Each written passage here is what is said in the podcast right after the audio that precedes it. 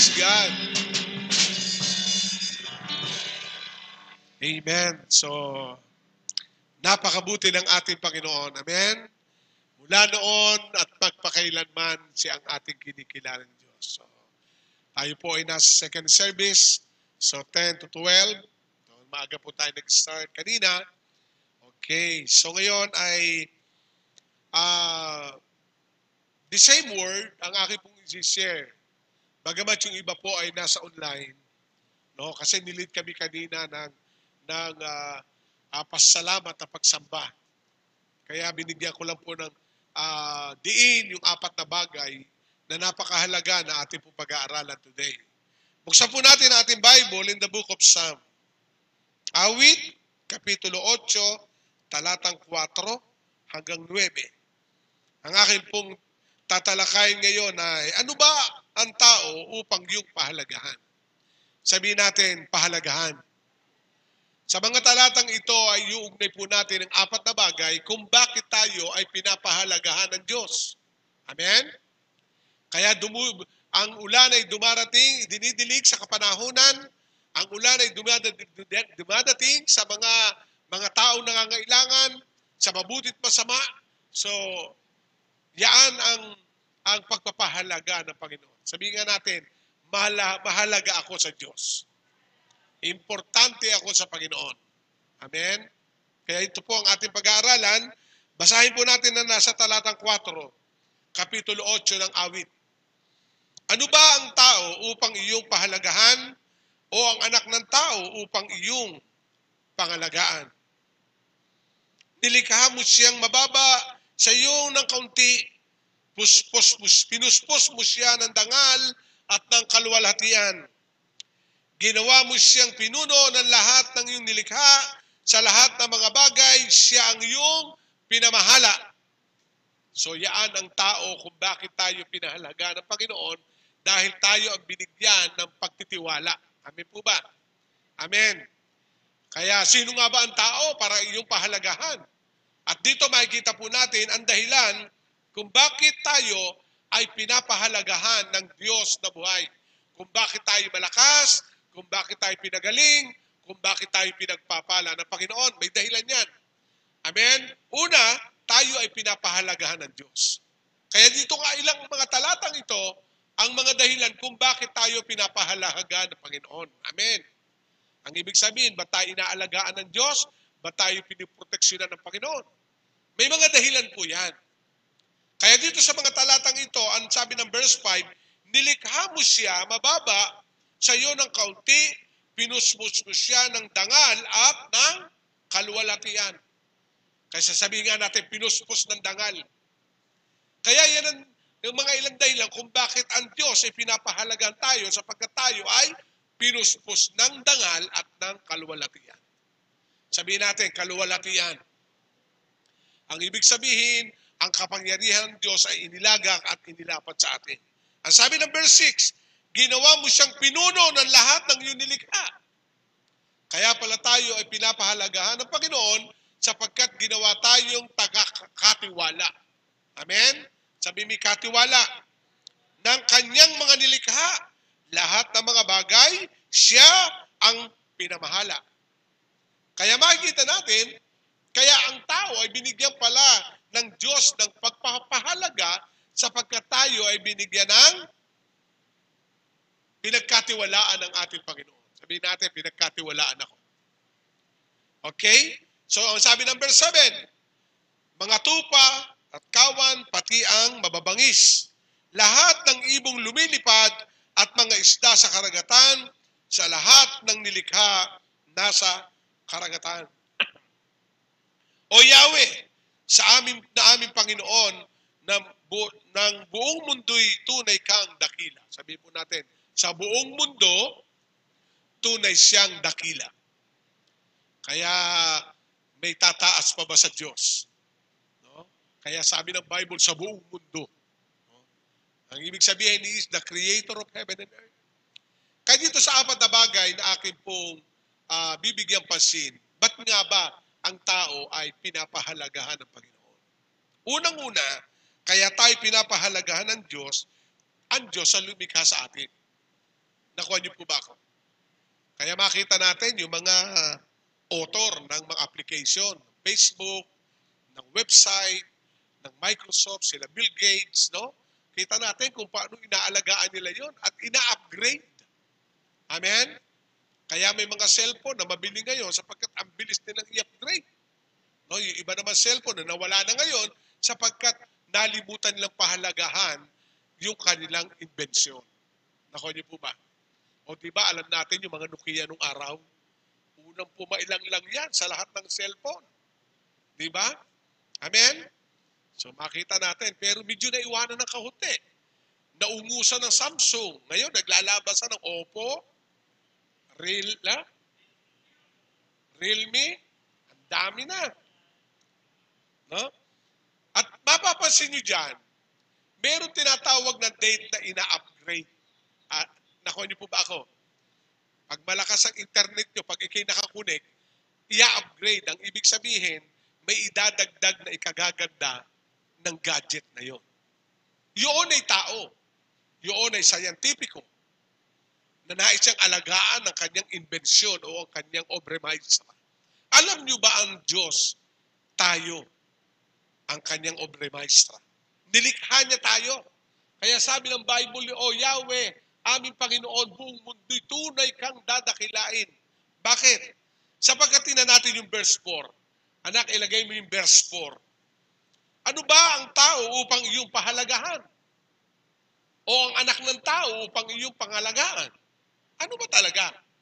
Bakit ba talaga? Kasi may question mark din eh. At yan ang sasagutin po ng ating pag-aaral. Unang-una nga, ang Diyos ang lumikha sa atin. Kaya tayo pinapahalaga ng Panginoon dahil ikaw ay nilikha ng Diyos. Ayaw niya ikaw mapahamak. Amen? Ayaw niya ikaw mapahamak. Ang gusto ng Panginoon, kanya-kanyang alagaan. Amen? Kaya He is the creator of heaven and earth. Kaya Wow, praise God. Sabihin natin, may Diyos ako na nagpapahalaga sa akin. Minsan kasi, oh, di naman ako pinapahalagahan, di ba? Hindi na ako mahal ng aking asawa. Ala ng rose, ala ng chocolate. Oh, di ba? Nakuha niyo po ba ako? Amen? Amen po ba? Hindi na ako pinapahalaga ng company ito. Yan. Nakuha niyo ba? Hindi na ako pinapahalaga ng mga kamag-anak ko. Hoy, nalimutan na anniversary ko. Di ba, minsan tayo ay, minsan ay mapaghanap. At yun ay bilang tao naman. Pero tandaan mo, may Diyos na nagpapahalaga sa iyo. Amen? May Diyos na mag-aalaga sa iyo. Amen? Sapagkat nilikha tayo ng Panginoon. Eh. Pwede ba namang siya lumikha sa atin, eh, basta na lang tayo ibasura, basta na lang tayo mawala. Amen? Kaya mahal na mahal ka ng Panginoon. Amen? O kawayan mo katabi mo. Kaway-kaway tayo. Sabihin mo, pinapahalagahan ka ng Diyos. Lahat ng nasa online, mahalaga ka sa Panginoon. Amen? Pinapahalagahan ka ng Diyos, kaya siya'y lumikha sa atin. Amen? Okay, Roman, uh, buksan po natin ang Acts 17.28. Bibilisan ko po. Mula sa isang tao, inilikha niya ang lahat ng lahi sa buong mundo. Itinakda niya at sinisimulat, simula pa ang kani-kanilang panahon, ang iba'y hangganan. Ginawa niya iyon upang hanapin nila ang Diyos. Baka sakaling sa kanilang paghahanap, siya ay matagpuan nila. Ang totoo, hindi naman siya talagang malayo sa isa't isa sa atin. Amen? Hindi siya malayo. Kaya makita natin ang Diyos, ano? Ang sabi niyan, uh, ginawa niya iyon upang hanapin nila ang Diyos. Baka sakaling sa kanilang paghahanap, siya ay matagpuan nila. Ang totoo, hindi naman sila talagang malayo sa bawat isa sa atin. Ang Diyos hindi po malayo sa atin. Alam niyo ba ang ano lang, ang dahilan? Tayo lang minsan ang hindi lumalapit sa Diyos. Amen? Amen ba? Kaya makita natin si Eva at si Adan, di ba? Nung medyo nagkamali sila, nagkasala sila, Hinahanap sila ng Diyos eh, sa Genesis chapter 3. Adam, Abe, where are you? Ano nyo, nagtatago sila. Akala mo naman makapagtatago. Pero makikita natin doon ito. Ang ganda po ng tagpo. Akala kasi ni Eva at ni Adan sa kanilang pagkakamali, nahiwalay na sila sa Diyos. Nakuha niyo po ba? Kasi hindi nila sinunod kasi binili ng Panginoon na makakain niyo ang lahat ng puno dito, wag lamang yung puno nasa gitna ng halaman ng ito na kung tawagin po natin sa ating common language ay mansanas. Ay yung apple, may kagat. Ewan ko ba kung ba yun ang pinangalan ni Sino ba naka-invento ng Apple? Steve Jobs. Ba't ba Apple nga? Ano? Amin ba? Kinagatan. Ito yung conversation ni Eva at ni Adan eh. Nagtago sila eh. Ano ang sabi ni ni, ni Adan? Adam, Aid, where are you? Ang sabi ni Adan, we are committing sin against you. Ang sabi ng Diyos ito, ang ganda. Who told you that you are naked? Nakuha niyo po ba ako? Alam niyo, hindi lang sa tayo'y payapa inaabot ng Diyos. Sa oras ng pandemic, sa oras na tayo'y medyo nagkukulang, hindi mo ba alam, lalo kang pinapahalagahan ng Diyos. Dahil ayaw niyang mahiwalay ka sa kanyang harapan. Kasi ikaw ay nilikha ng Panginoon. Kaya wag natin sasabihin, naku, malayo na yata sa akin ng Diyos. Ako'y nagkukulang na sa Kanya. Ako'y nagkasala na sa Kanya. Alam nyo, ang Diyos, kaibigan, ang sinner, sabi nga. Kaya hinanap niya Diyos si Eva at eh. Where are you? Pero sa totoo naman, alam naman ng Panginoon because God is all-knowing God. Kaya bakit pinapahalagahan ng Diyos ang tao? Una, dahil nilikha niya ang tao ayon sa kanyang wangis. Kaya kung ngayon ay marami pong plantito at plantita, alam niyo ba yan? Ang dami ng halaman sa kanyang nagiging gubat na yung kanyang salas. Pati saging ipinasok na sa bahay. Pati malunggay. Ano? Kita niyo yun? Ayun, nagpost ako pero wala, hindi yun. Ah. Wala sa amin noon. Nakita ko lang sa Facebook. Natuwa ako, kinrap ko, ipinos ko. Ay, marami nag-comment. Abi siya, meron saging sa loob ng bahay mo. Hindi, nagaya ko lang yun. Kasi mag, para sa kanila kasi maganda. Pero alam mo ba, ang the best, beautiful creation of God, ikaw at ako. Amen. O isipin mo, kahit mansyon ang bahay mo, pag walang tao, walang ganda ang bahay. Naku, di ba? Kahit anong ganda ng bakuran mo, ikta-iktarya ang pananim mo, kung walang taong nakatingin, walang halaga yon. Bakit? Sapagkat sabi ng Bible sa Mat, uh, awit 8, nilikha yun para sa iyo. Ikaw ang mag-manage. Uh, ikaw ang magiging steward ng mga tube, ng mga ibon, ng mga isda, ng lahat na nilikha ng Panginoon. Amen. Kaya walang ganda ang paligid kung wala ka. Amen. Maganda mong tingnan yung halaman mo pero hindi mo alam pag ikay tinitingnan ng Diyos habang pinagmamasdan mo ang halaman mo maganda sa iyo, pero sa totoo lang, pag ikaw tinitingnan ng Diyos, mas maganda ka sa halaman. Amen. Kaya sino ang tao para pagpahalaga ng Panginoon? Nilikha ka ng Diyos ng mababa lang na kaunting sa Kanya. Ang sabi na, balik po natin ng awit 8. Ano ang sabi ng verse, verse 5? Ano sabi ng Psalm 8.5? Anak, ibalik ano sabi ng Bible? Nilikha mo siyang mababa sa iyo ng kaunti. Ha? Pinuspos mo siya ng dangal at ng luwalhati. Amen? Kaya wag mo sasabihin na, wala na akong kwenta, Panginoon. No. May kwenta ka. Amen. Mahalaga ka sa harapan ng Panginoon. Ikalawa, naging dahilan kung bakit tayo ay pinahalaga ng Diyos. Ano? Tinubos tayo sa ating mga pagkakasala. Na ang pinantubos ng Panginoon ay hindi halaga, kundi sarili niyang buhay ay inialay sa iyo upang tumigis ang kanyang dugo at ikaw ay maligtas. Kaya may awit, una kang naging akin. Ano? Amen? Amen po ba? Kaya yun ay ikalawang bagay kung bakit ang Diyos ay pinapahalaga ng tao. Una, nilikha ka ayon sa kanyang wangis. Ikalawa, ikaw ay tinubos ng kanyang sariling dugo. Ang ibig sabihin, tayo lahat ay nahiwalay sa Kanya. Kaya ang sabi ng Bible, sa John 3.16, ganun na lamang ang pag-ibig ng Diyos, ibinigay niya ang kanyang bugtong anak upang ang manampalataya maniwala ay hindi mapahamak at magkaroon ng buhay na walang hanggan. Kaya wag natin pababawin ang halaga ng pagkaligtas ng Diyos sa atin sapagkat siya'y napako sa krus para sa iyo, tumigi sa kanyang dugo para sa iyo, kaya ikaw ay pinapahalagahan ng Diyos.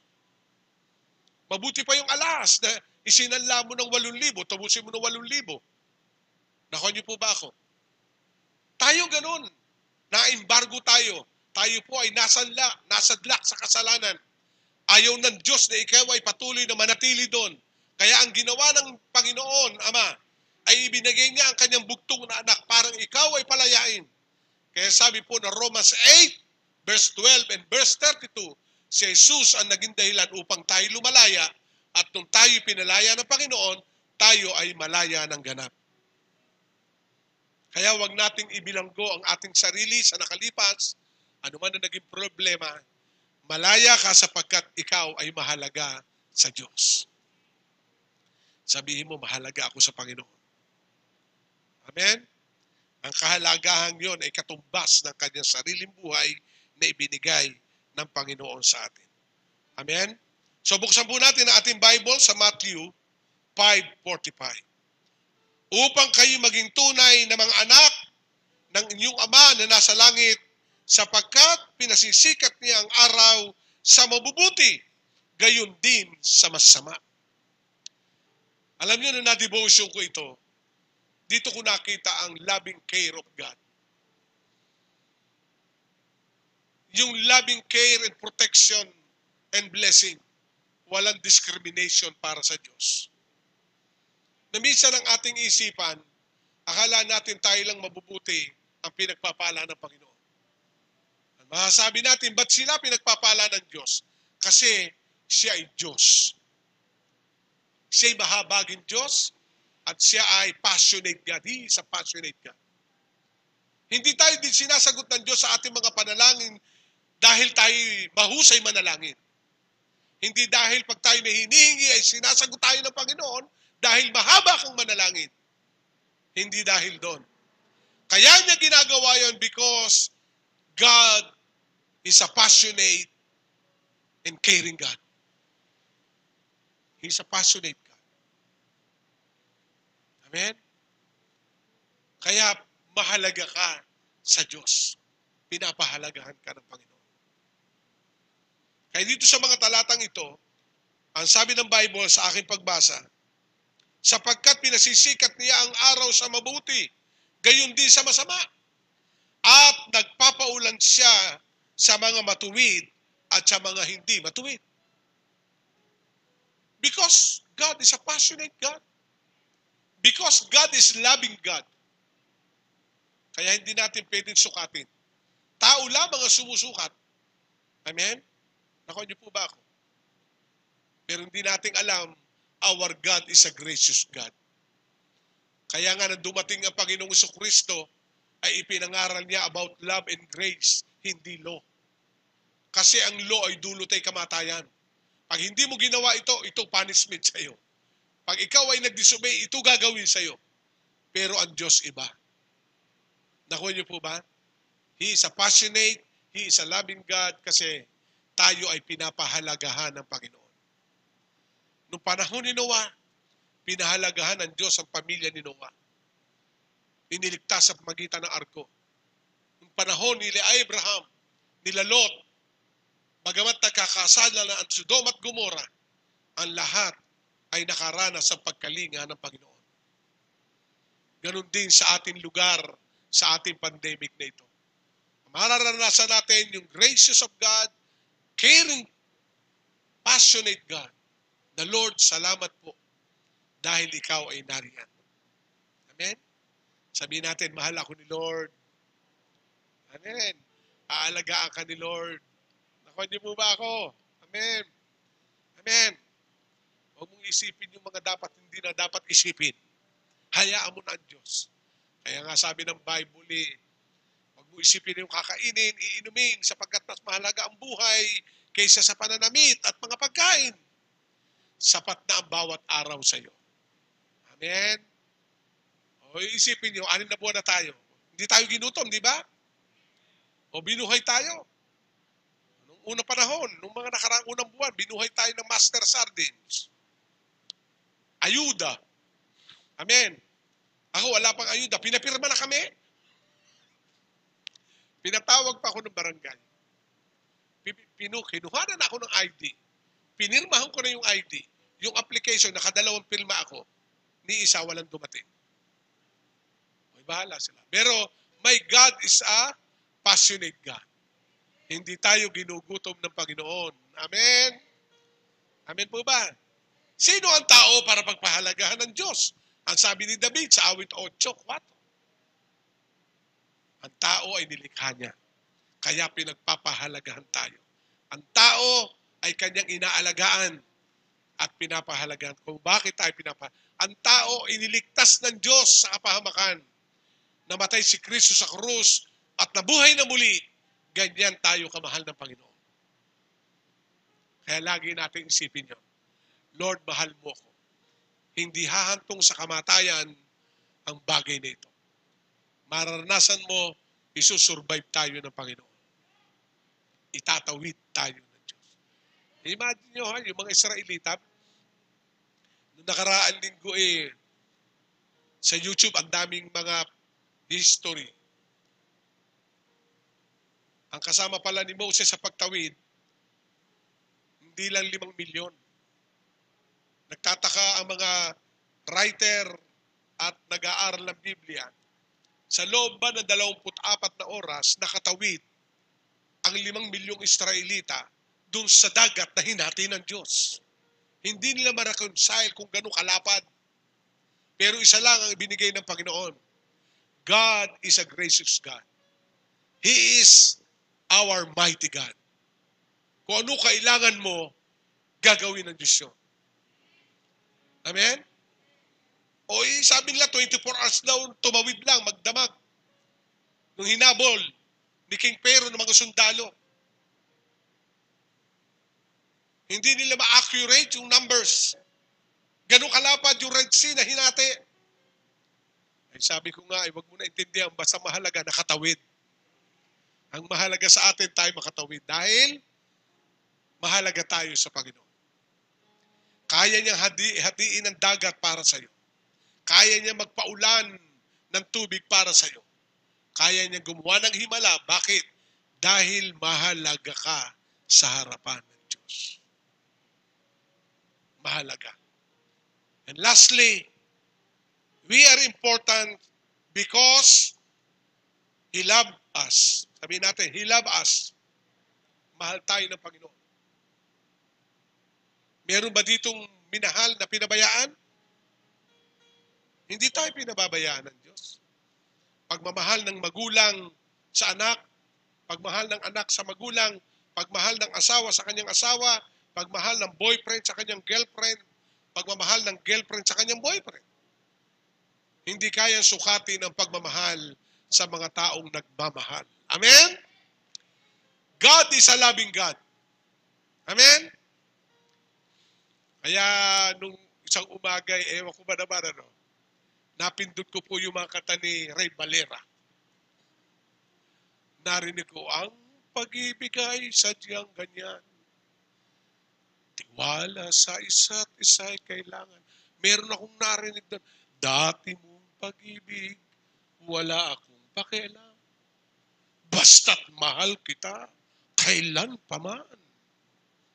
May diwa yung kanta ng otor. Pero mas mabigat ang diwa ng Diyos kung magmahal. Amen?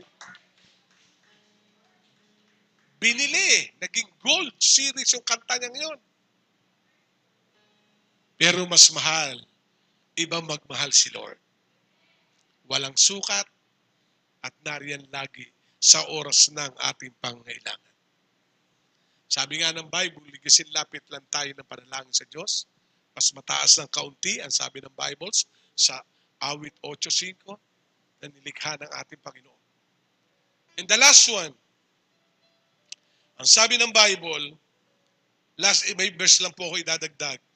Ephesians chapter 2 verse 6. Dahil sa ating pakikipag-isa kay Kristo, Jesus, tayo muling binuhay na kasama niya upang mamunong kasama niya sa kalangitan. Imagine, that is the reason kung bakit pinapahalagahan. Dahil tayo'y magre-reign ng katulad ng Panginoon. Ang sabi ng Bible, dahil sa, sa ating pakipag-isa kay Kristo, tayo'y muling binuhay na kasama niya upang mamunong kasama niya sa kalangitan. Mataas talaga ang pagtingin ng Diyos sa atin. Hindi ka lang sa lupa binigyan ng authority ayon po sa awit 8, nabibigyan ng kapamahalaan upang pamunuan mo ang lahat dito sa lupa. Imagine, sa tao lang ibinigay yan. Kahit sa kalangitan, tayo uupo kasama ng Panginoon. Kaya ganyan tayo ka-espesyal sa Kanya. Kaya ganun, ganyang kakahalaga. Amen?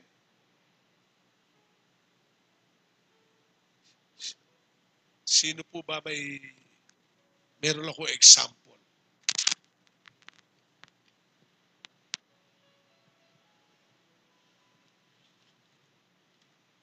Ito, magkano to?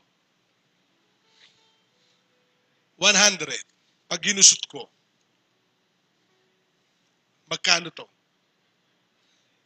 Pag inapakan ko, magkano yan? Ganyang ang kahalagahan mo sa Diyos. Hindi nagbabago ang value mo. Kahit gusutin mo. Amen? Amen po ba? Lalo pag inilagay mo sa offering. Mahalaga. Amen po ba? Kasi minsan akala natin nababawasan ang kahalagahan mo sa Panginoon dahil tayo nagkukulang sa Kanya. Akala mo nawawala at nababawasan ang kahalagahan mo sa Panginoon dahil ikay nagkamali na naman. Akala mo nagbabawasan ang kahalagahan mo sa Panginoon dahil ikaw ay nalugmok na naman. Ikaw lang nag-iisip nun. Pero yung kahalagahan mo sa Diyos, mahal ka ng Panginoon. Kaya sino ang tao para pagpahalagahan ng Diyos? Dahil ikay nilikha, dahil inaalagaan ka niya, dahil ibinigay niya ang buhay niya sa iyo, iniligtas ka. At huling-huli, kung bakit tayo pinapahalaga ng Diyos, because you are called by Him to carry His name. Pahahalagahan tayo ng Panginoon dahil tinawag tayo ng Panginoon para i-carry ang kanyang pangalan at ibahagi sa maraming tao. Are you with me? Si Pablo ang nagsabi at si Ananias ang ginamit ng Panginoon sa aklat ng gawa 9.15. Ano sabi niyan? Ngunit sinabi sa kanya ng Panginoon, Pumunta ka roon sapagkat pinili ko siya upang ipangaral ang aking pangalan sa mga hintil, sa mga hari, at sa mga anak ng Israel.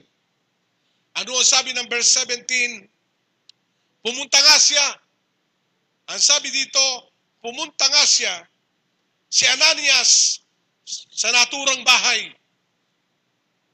At ipinatong ang kanyang kamay kay Saulo. Sabi niya, kapatid, na Saulo, pinapunta ko rito ng Panginoong Yesus na nagpakita sa iyo sa daan ng ikaw ay pumunta rito. Isinugo niya ako upang muli kang makakita at upang mapuspos ka ng Espiritu Santo. Amen? Mahalaga tayo sa Panginoon sapagkat tayo tinawag ng Panginoon. Ang pagtawag ng Diyos ay hindi nababago. Si David nagkamali. Hindi ba natuloy ang kanyang pagiging hari? Nako niyo po ba? Hindi napuputol yung panawagan ng Panginoon. Kaya, kung bakit tayo pinapahalagahan ng Diyos, may mission pa tayong gagawin. Amen? Ako'y 57. Yung nanay ko nag-birthday, 78. Sabi ng misis ko, kamukha mo nanay mo. Kamukha mo din ang edad niya. Kasi nanay ko, 78, malakas pa eh. Pero yung tatay ko, 59, namatay na yon. Sabi niya, hindi mo kamukha tatay mo. Pero ang point ko po dito, may dahilan ng Diyos na pahabain ang buhay mo dahil tinawag ka niya. Si Billy Graham namatay 98.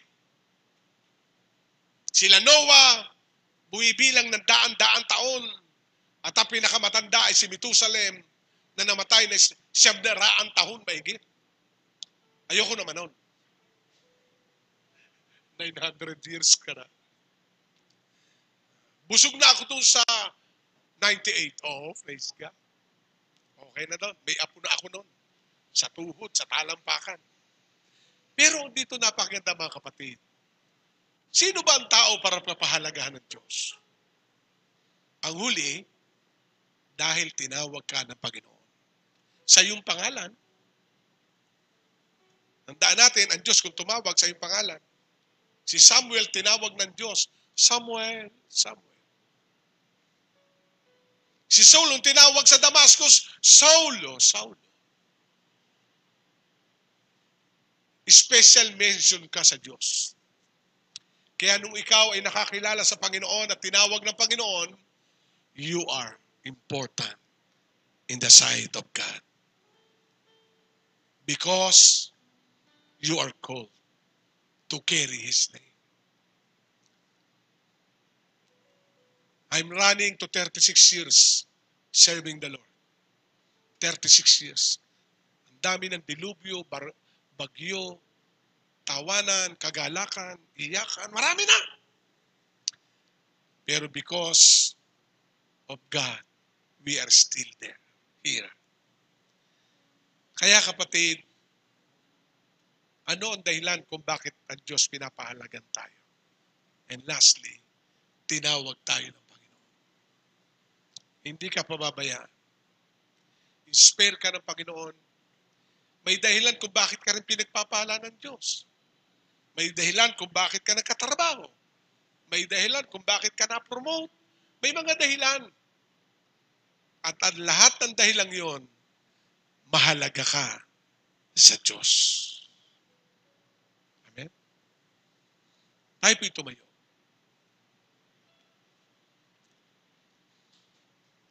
Tayo magpasalamat sa araw na ito. Lahat na nasa second service at lahat na nasa online mahalaga tayo sa Panginoon. Kaya may salita, ang pamilya natin ay nadadala natin sa Panginoon. May dahilan. Awitin natin yung isang Tagalog song kanina. Panginoon, ikay hindi nagbabago. And as we sing this uh, beautiful worship song, gawin po nating dasal o panalangin ang awiting ito. Laki pa natin ng pasalamat. Amen? Laki pa natin ng pasalamat. Hallelujah. Praise God, praise God, praise God.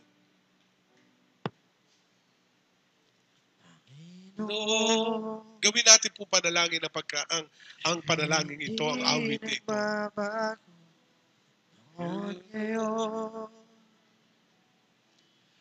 Oras man ay maglaho Ako'y lalaki,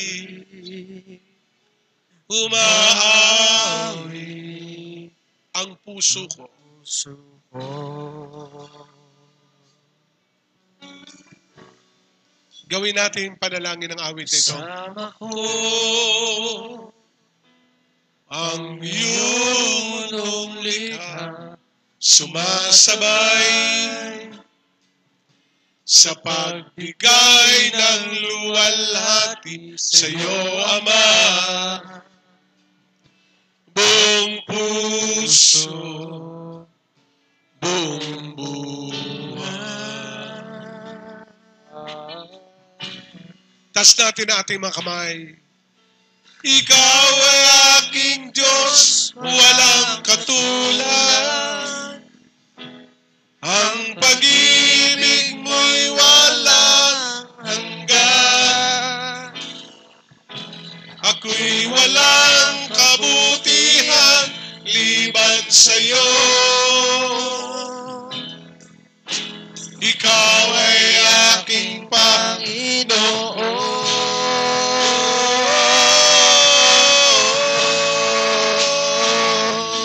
Sambahin natin ang ating Panginoon. Pinagpapahalagahan ka ng Diyos. He cares for you. He saved us by His care and by grace. Hindi Nagbabago noong ngayon. Oras man ay maglaho, ako'y lalapit. Maawi ang puso ko. Oh, kasama ko ang iyong mundong likha, sumasabay sa pagbigay ng luwalhati sa iyo, Ama. Buong puso, buong buhay.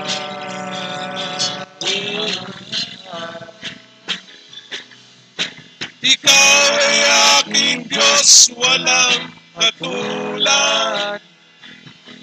Ang pag-ibig mo'y walang hanggan. Ako'y walang kabutihan liban sa'yo. Ikaw ay aking Ang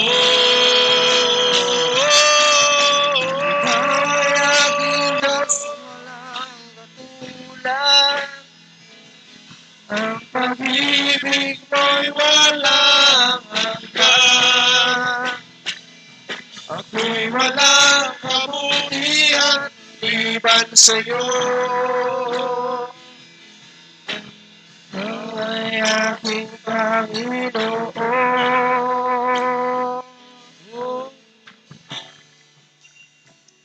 Hallelujah.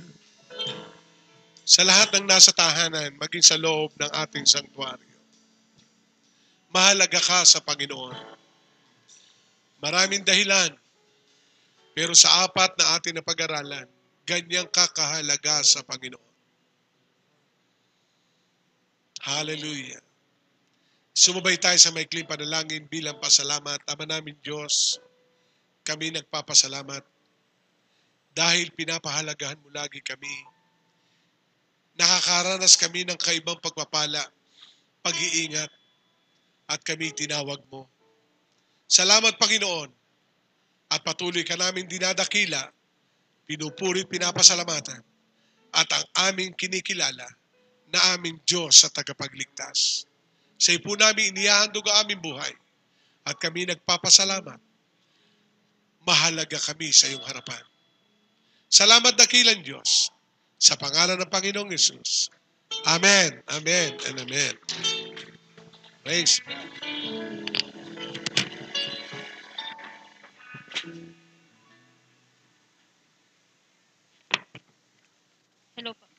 So, dadako na po tayo sa giving. Makibukas po kayo sa akin sa Proverbs ah, chapter 3 verses 9 and 10. Sabi po dito, Si Yahweh, handugan mo bahagi ng kayamanan, pinakamainam na ani mo sa kanya ay ibigay. Sa gayon, kamalig mo ay lagi nangaapaw, sisidlan ng inumin ay hindi nga matutuyuan.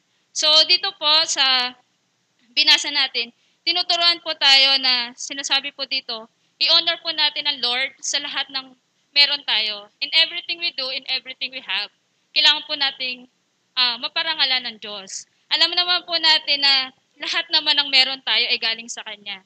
So, dito po, tinuturuan po tayo maging grateful at faithful po. So, alam naman po natin kung ano ibig sabihin ng tithes at saka ng offering.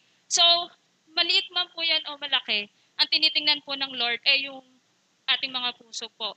So kung tayo po ay nananatiling tapat sa bawat pagpapalang nare-receive natin, ah napaparangalan po natin ng Lord doon. So sige po, ah, hawakan po natin ang ating mga kaloob. Tayo po ay magpasalamat sa Panginoon. O Lord God, salamat Panginoon sa umagang ito, sa, sa iyong mga salita na aming narinig. Tunay nga, O Lord, na napakahalaga namin sa iyong harapan. Kaya naman, Panginoon, we pray, Panginoon, na sa oras na ito kami naman, Panginoon, na makapagbalik sa iyo, Panginoon. Salamat, O Lord, at patuloy mong ingatan at gabayan ang bawat isa. Patuloy mong i-bless, Panginoon, ang bawat isa sa amin, Panginoon. Kita mo ang mga puso namin, Panginoon. Kita mo, Panginoon, ang bawat ah, desire ng bawat isa sa amin. Salamat, O God, sa pagkakataong ito na kami makakapagbalik sa iyo, Panginoon, sa mga pagpapalang pinagkaloob mo sa amin. Salamat, Lord. To you all the glory and honor. In Jesus' name we pray. Amen. Hanggat nakikinig sa panalangin, di mawawala pag-asa natin. Ikaw at ako, babangon tayo, sama-samang lahat ay susulong. Basta tayo'y magtutulong-tulong, lilipas din Tatapos din ang dilim, manalangin, Praise God. So, palapakan natin ang ating Panginoon. And today, first Sunday of the month, tayo pinadako sa Holy Communion. No? Ang tawag na iba dito ay Santa Cenas. The bread and the wine. Ang atin lang pong ah, proseso ay lalapit po kayong isa-isa. With this spacing pa rin. Tayo po'y manalangin sa oras na ito. Amang Banal, maraming salamat at sa aming ah, magig- pagbabahagi at magiging bahagi kami sa banal na hapunang ito. Ama, maraming salamat at amin dinideklara ang benepisyo nito sa amin at sa buong sambahayan. Sa pangalan ng Panginoong Yesus. Amen. Sige po, bayro po. Sige. Yung nasa unahan, lapit po tayo.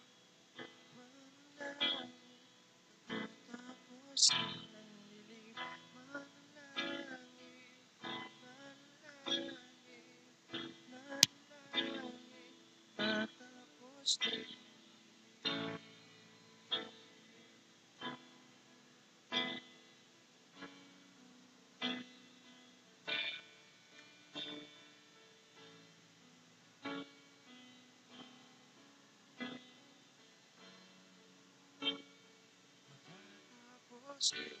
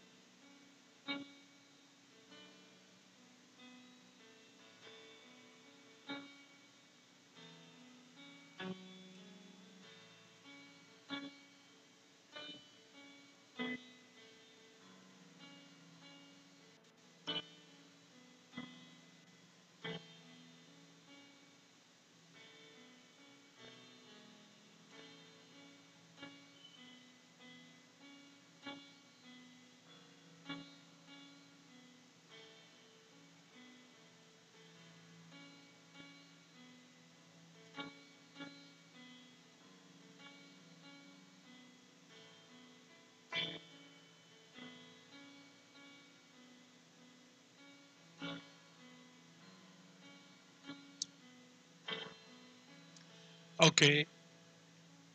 Ang ating hawak po na elemento, dalawa. Ito pong nasa, yung bread ay nagsisignify po ito ng sacrifices ng Panginoon. And nasa cup, it is the cup of covenant of God.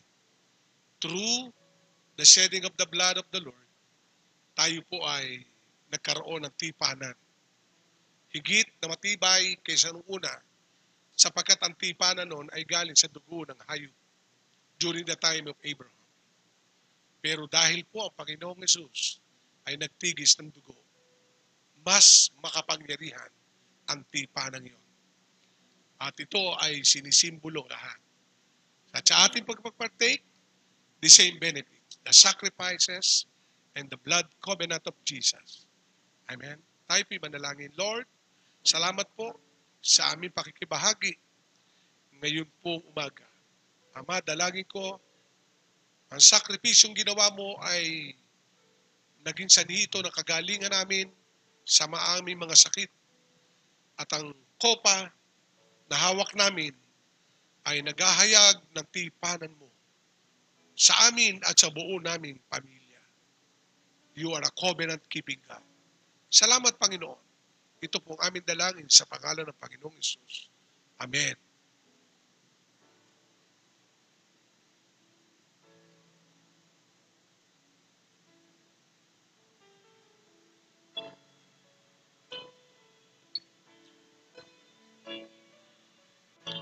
Okay, one victory song at hindi naman tayo pwede magkamayan. Kaway. Kawayan lang. Isang victory song. Amen. Palakpakan nga po natin ang Diyos sa buhay. Amen. Patuloy tayong aawit sa ating Diyos sa buhay. Amen.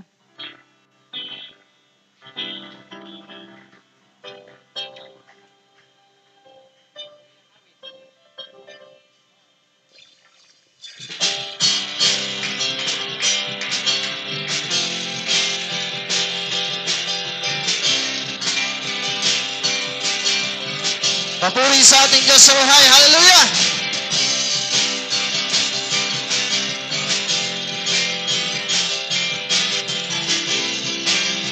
Bumuhos man ang ulan, Panginoon Jesus! Bumuhos ang ulan, umagos at halos malulod na. Umihip ang hangin, pinilit na ako ay itumba. Pinalot ang dilimang langit, pinapos ang liwanag. Magtitiwala ko'y hindi matitinag. Pangako mo'y aking sandigan at Niyaya mo'y lubos, ang isip mo ang pulihan hanggang matapos ang hooks. Paglipas ng pagod ang luha, di maaring huminto. Pagbukal lang pagsamba sa ating puso. Sabay-sabay! Tuloy ang awit, sigaw ng aking puso nagtagumpay. Pagkalakas mo ang taglay, tuloy ang awit. Tuloy ang daluyan, ito'y walang humpay. Ang ilog ng papuri ay hindi mapipigil. Di ba tutuyo? Tuloy, tuloy ang awit para sa'yo. Hallelujah, may samba. Bumuhos man ang ulan. Patuloy tayong awit sa Diyos. Bumuhos ang ulan, umagos at halos malunod na. Umihip ang hangin, pipilit na ako ay itumba. Ang limang langit, pinapos ng liwanag. Pagtitiwala ko'y hindi matitinag. Pangako mo'y aking sandigan at biyaya mo'y lubos. Ang isip mo ang kulihan hanggang matapos ang unos. Paglipas ng pagod at luha, di maaaring huminto. Pagbukal ng pagsamba sa ating puso. Tuloy ang awit, sigaw ng ating pusong nagtagumpay. Pagkalakas mo ang taglay, tuloy ang awit, tuloy ang daluyan, ito'y walang humpay. Papuri ay hindi mapipigil, hindi matutuyo.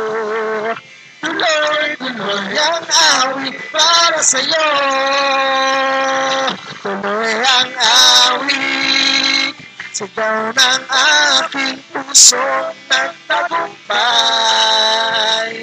Pagkat lakas mo ang taglay Tuloy ang awit ang daloy at ito'y walang humpay Ang ilog ng papuri ay hindi mapipigil Hindi matutuyo Hindi mapipigil Hindi matutuyo Hindi mapipigil Hindi matutuyo Tuloy, tuloy ang awit para sa'yo Para sa Diyos Para sa'yo Hallelujah Para sa'yo Diyos Para sa'yo Yes. Para sa'yo Yes, Lord. Yes, Lord. Tayo dumuma ako sa benediction prayer. Lord God, maraming salamat. You're awesome, Lord God. Thank you. As we celebrate your goodness and greatness, oh God, thank you. Patuloy mo pinagpapala pa noon at patuloy binubuksan na maging malaya. Lord, we declare your protection. Every day, sa live families, mula sa core leaders, pastors, all the families. Lord, salamat sapagkat